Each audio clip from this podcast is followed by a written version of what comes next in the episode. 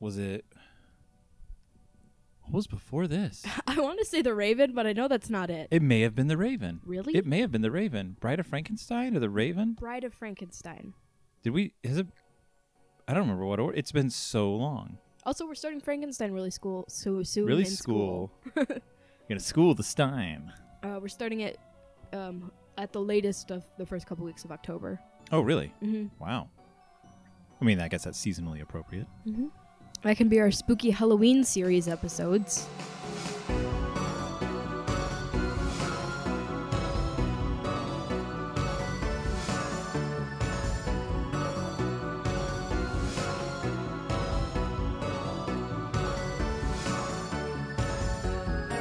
No, because the the next ones that are gonna come. This is like we're so far off the timeline.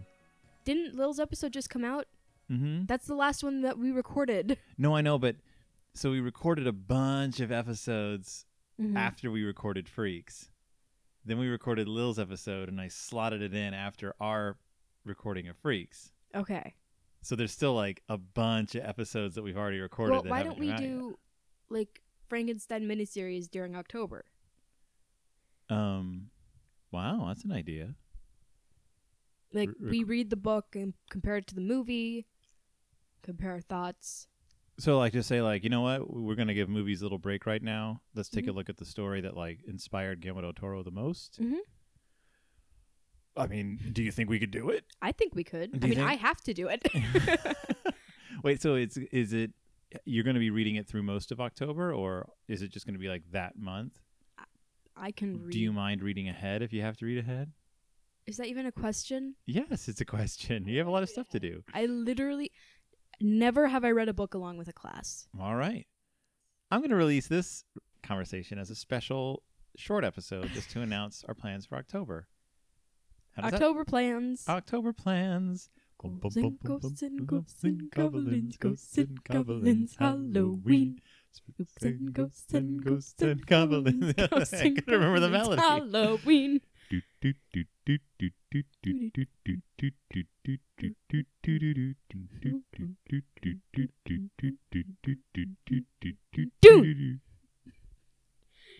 I always end it really loudly. Do you? Mhm. What do you mean you always end it really loudly? I sing it around my friends.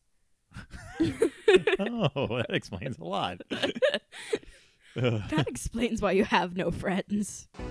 You heard that correctly. For the month of October, Ollie and I will be covering Mary Shelley's Frankenstein, the novel that inspired the movie Frankenstein, featuring the scientist Frankenstein, about what happens when Frankenstein creates a monster called Frankenstein's monster. That's right.